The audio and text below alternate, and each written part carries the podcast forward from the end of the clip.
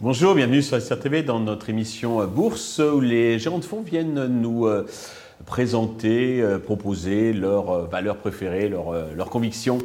Aujourd'hui, c'est Florent Martini, directeur de la gestion chez Trecento Asset Management que nous recevons. Florent, bonjour. Bonjour Stéphane. commençons peut-être deux mots sur votre maison, Trecento Asset Management. Alors, Trecento Asset Management, c'est une société de gestion entrepreneuriale qui a été fondée en 2012 par Alice Labou. Que vous avez déjà reçu ici, oui. Voilà, euh, et euh, donc qui propose des véhicules d'investissement sur des thématiques euh, qui sont en croissance structurelle. Donc, on a deux fonds. un qui est sur la santé, sur la thématique de la santé, un deuxième sur la thématique de la robotique et de l'intelligence artificielle. Et Trecento propose également des solutions de gestion d'épargne salariale et euh, il y a un an et demi, deux ans, a ouvert la gestion privée, donc euh, gestion de compte titres, de PEA, de contrats assurance vie et contrats de capitalisation à destination d'une clientèle privée. Et donc c'est un nouvel axe de développement pour Trecento. D'accord. Alors première euh, valeur que vous avez choisi donc de nous parler aujourd'hui, c'est alors c'est un, mastodonte, hein, c'est le, le, plus gros laboratoire pharmaceutique, 540 milliards de capitalisation. C'est Eli Lilly. Américain. Oui, l'américain Eli Lilly. Donc, euh, euh, Eli Lilly a été fondé par une personne qui, qu'on appelle le colonel Eli Lilly. Et, qui est dénommé ainsi parce qu'en fait, il a été un acteur important de la guerre de sécession aux États-Unis, euh, mais qui avait fait par ailleurs en des études de pharmacologie et de chimie. Et donc, il a fondé cette société qui est un mastodonte, comme vous dites, le plus grand laboratoire pharmaceutique du monde, qui est en fait sur euh, des domaines comme le diabète, euh, l'oncologie, l'immunologie, mais aussi euh, la neuroscience. Et d'ailleurs, l'entreprise est très connue dans la neuroscience pour un médicament qui a été un blockbuster énorme, qui est le Prozac. mais aussi pour son, son, développement dans le diabète. Ça a été un acteur majeur du diabète, puisque ça a été la première entreprise en fait à commercialiser l'insuline. Euh, et c'est donc le premier laboratoire euh, pharmaceutique en termes de capitalisation boursière, comme vous l'avez dit, et c'est 34 milliards de dollars de chiffre d'affaires aujourd'hui. Pourquoi vous croyez, au potentiel de cette valeur? Alors, il y a plusieurs raisons. Euh, déjà, Eli Lilly, c'est une histoire qui tourne autour du diabète.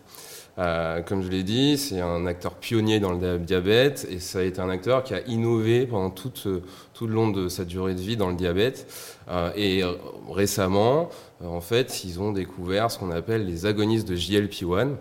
Donc GLP-1, c'est pour glucagon-like peptide. En fait, c'est une hormone qui est sécrétée par l'intestin grêle et qui euh, en fait permet, on s'est rendu compte, qu'il pouvait euh, euh, réguler la glycémie, donc le taux de sucre dans le sang, et donc qui était, ça a été un, développement majeur pour l'entreprise et dans le domaine du diabète, avec un avantage concurrentiel qui était énorme, puisqu'en fait on s'est rendu compte que cette hormone-là, elle permettait, si vous voulez, elle était beaucoup plus efficace que les autres traitements. Il y avait une administration qui était beaucoup plus facile d'utilisation pour les, pour les patients. Donc en fait, on est sur un leader mondial du diabète. Le produit est commercialisé, on n'est pas sous AMM. Enfin, l'AMM non, non, ça, ça, c'est commercialisé. Donc ce produit-là, il s'appelle le Mounjaro, qui, est, mhm. qui, est, hyper connu. Euh, c'est 46% des ventes de Eli Lilly aujourd'hui. Euh, et il faut savoir que sur le diabète, il y a aujourd'hui, il y a 530 millions de personnes qui sont diabétiques dans le monde. Euh, on projette à horizon 2050 euh, qu'on aurait 1 milliard 300 millions, donc c'est un marché qui est colossal. Et surtout, si vous voulez, euh, il y a la moitié des personnes qui sont diabétiques qui n'ont pas conscience de leur diabète, qui ne sont pas diagnostiquées. D'accord. Donc il y a un potentiel de croissance, mais c'est peut-être dans les cours déjà le, au niveau. Alors c'est ce potentiel-là, effectivement, il est un petit peu dans les cours, mais c'est toujours un potentiel de croissance et ça offre une grande visibilité, une grande visibilité pardon, à l'entreprise. Euh, mais euh, le, le, la, la, deuxième relais de croissance, c'est qu'on a trouvé que ces JLP-1, ces agonistes de JLP-1, en fait, ils ont d'autres vertus, et notamment sur la perte de poids. D'accord. Euh, et donc, le marché de l'obésité. Voilà, il y, a, il y, a, tout un nouveau marché qui s'ouvre pour Eli Lilly, qui est, le, qui est le marché de l'obésité. Donc, on s'est rendu compte que ces JLP-1, ils, permettaient de faire perdre entre 15 et 20% de la masse corporelle des patients, ce qui est vraiment pas négligeable. Euh, et euh, donc voilà, il y a un nouveau marché qui est absolument colossal qui s'ouvre pour Eli Lilly. Mais là, on est encore en études cliniques peut-être sur ce Alors là, sur celui-là, chez Eli Lilly, on est encore en études cliniques, mais la phase 3 devrait de tenir ses conclusions à la fin de l'année. D'accord. Par contre, chez, chez Novo Nordisk, donc, qui est le concurrent numéro 1 d'Eli Lilly, là, il y a le médicament qui est en commercialisation, qui s'appelle Wigovi. Et donc, Eli Lilly, comme c'est la même hormone, en fait, on, pense que les probabilités que cette phase 3 sorte positivement, elles sont extrêmement fortes. Euh, et donc, si vous voulez, ce qui est intéressant, c'est qu'étant donné qu'il y a pas mal d'incertitudes euh, autour de euh, comment ça va se passer pour la, pour la commercialisation mmh. de, de, de, de, ces traitements-là, comment, si vous voulez, les gens vont adopter ce, ce traitement-là, comment il va être administré, est-ce que, ça va être de manière chronique, est-ce que ça va être de manière plutôt intermittente.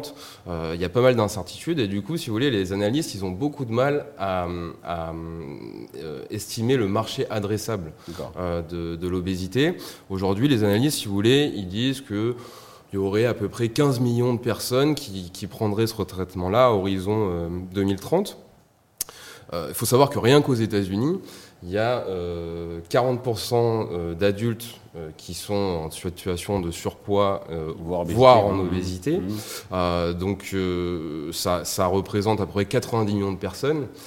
et donc rien que sur les États-Unis, il y a un marché potentiel de 90 millions de personnes. Aujourd'hui, voilà, nous, il nous semble que les, les attentes des analystes elles sont assez conservatrices. Un réel attrait, donc. Et donc, il y, a un vrai marché qui est, qui est, qui est assez énorme. La troisième étape, et qui est très importante, c'est que euh, l'obésité, comme vous le savez, a beaucoup de comorbidités.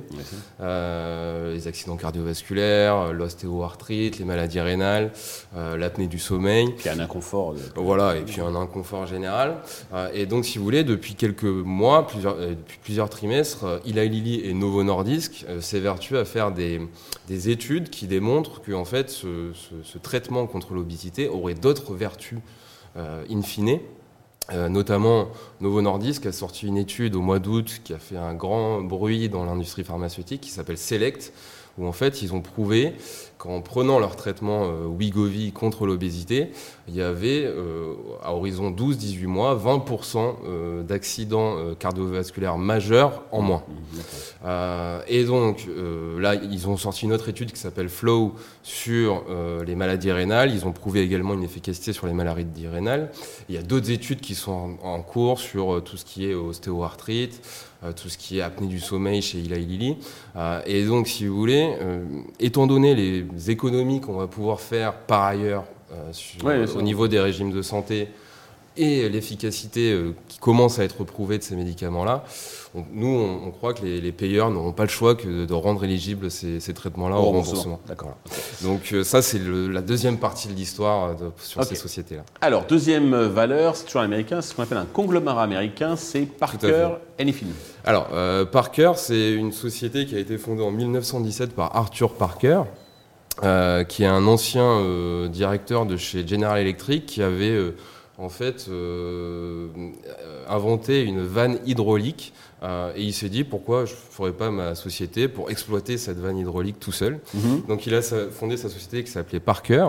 Euh, et euh, en fait, il s'est rapproché au bout d'un certain temps de la Anifin Manufacturing Company.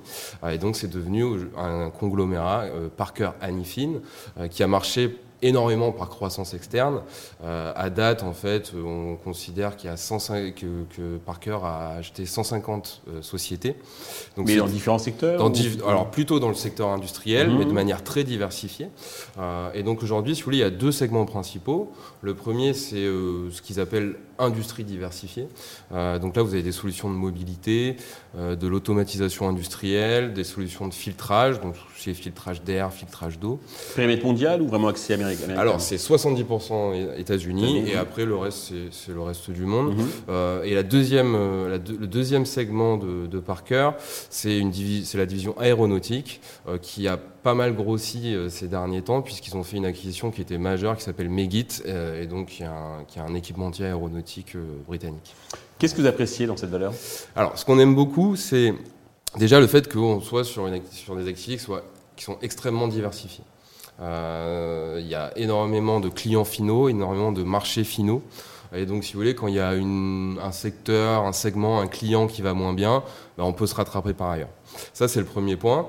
Le deuxième point, c'est qu'il euh, y a eu une réorganisation du portefeuille d'activité de, la part de Parker ces dernières années et qui s'est beaucoup accéléré ces dernières années.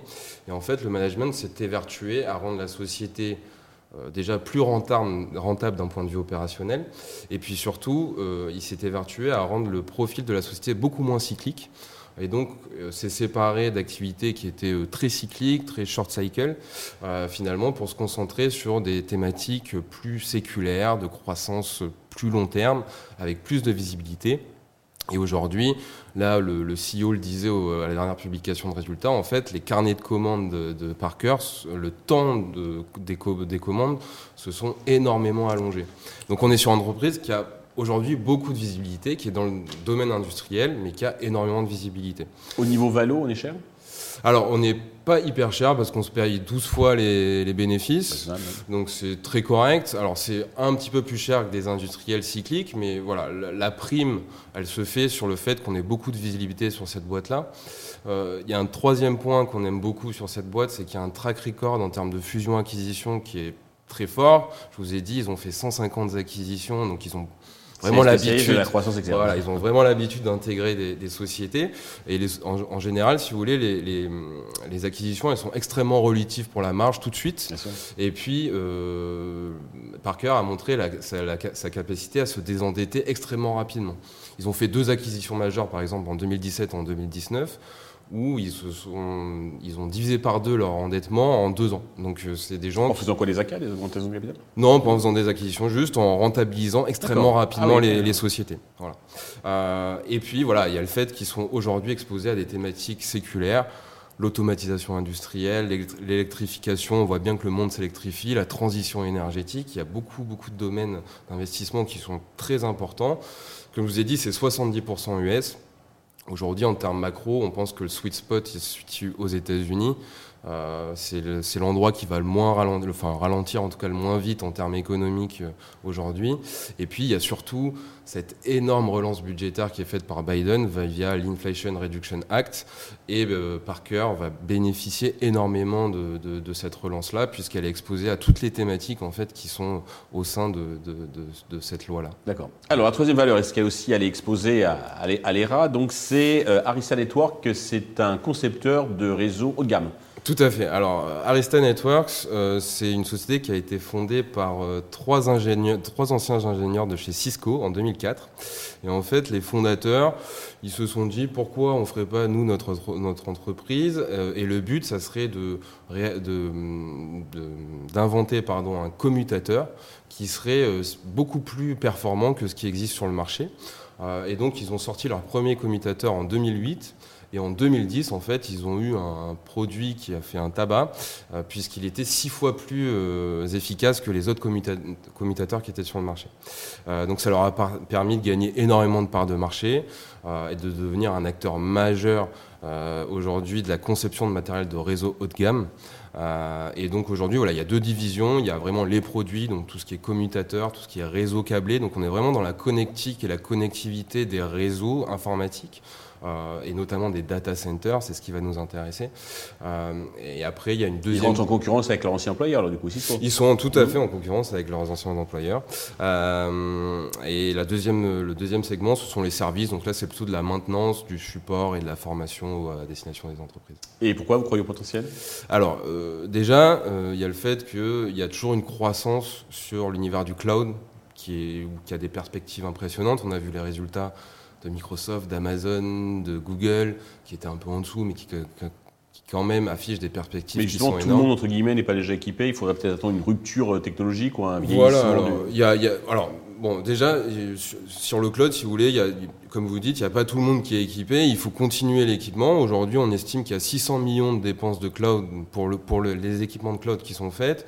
Et on estime qu'à horizon 2030, il y aurait 1000 milliards de dépenses de cloud qui sont faites. Donc il y a toujours un, un, okay. une vraie croissance sur, à ce niveau-là. Le deuxième relais de croissance, il vient évidemment de l'intelligence artificielle.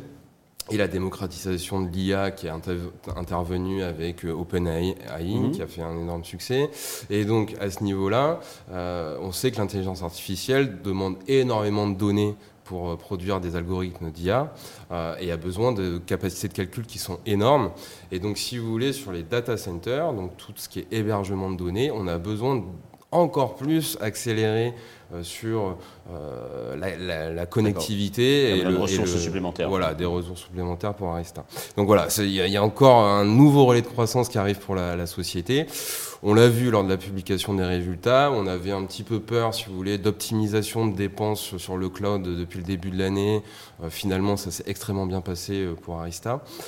et puis, le dernier point, c'est qu'on est sur un acteur qui a un avantage concurrentiel majeur puisque c'est un leader technologique dans son domaine devant Cisco, devant les anciens euh, employeurs des, fondateurs.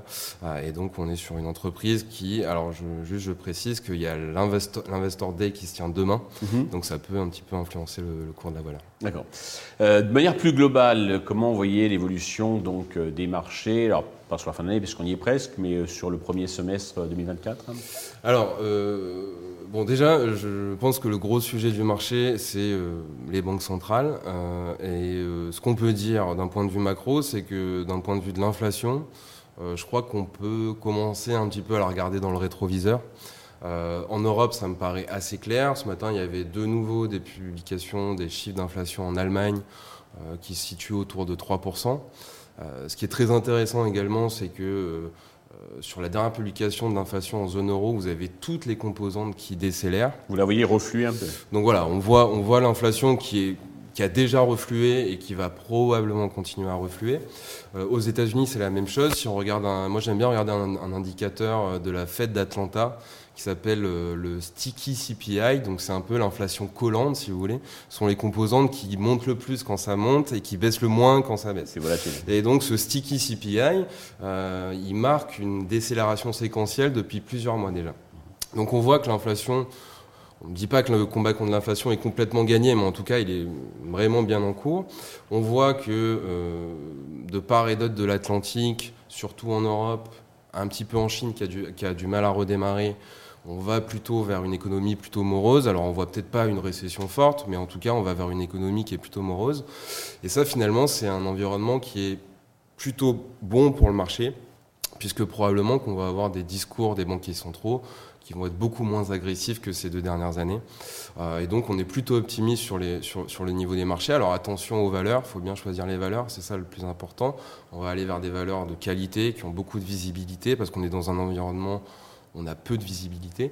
Euh, et on va surtout aller sur des valeurs qui ont des structures bilancielles qui sont saines, euh, puisque euh, on n'a pas encore vraiment vu, si vous voulez, l'effet des remontées de taux sur les refinancements des entreprises. Prudence avec les sociétés très endettées. Voilà, mmh. donc on va plutôt aller chercher de la qualité et des gens qui ont de la visibilité, et aussi des valeurs de croissance qui vont performer si les taux se calment un peu, si le marché obligataire se calme un peu.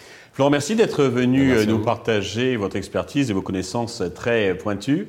Merci à tous de nous avoir suivis. Je vous donne rendez-vous très vite sur Investisseur TV avec un autre euh, gérant spécialiste des marchés qui viendra nous partager euh, ses expertises, ses connaissances, ses convictions.